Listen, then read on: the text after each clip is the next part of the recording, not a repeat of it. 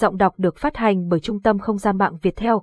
Ý nghĩa của bát cơm thờ trong văn hóa thờ cúng của người Việt. Sử dụng bộ bát đĩa hoa mặt trời trong các nghi lễ cúng chay mang đến sự tinh khiết cho các món ăn. Tuy nhiên, bên cạnh điều này, việc bài trí bát cơm trên bàn thờ gia tiên hoặc bàn thờ Phật cũng thể hiện lòng chu đáo của gia chủ, tạo nên không gian thờ cúng trang trọng và tinh tế.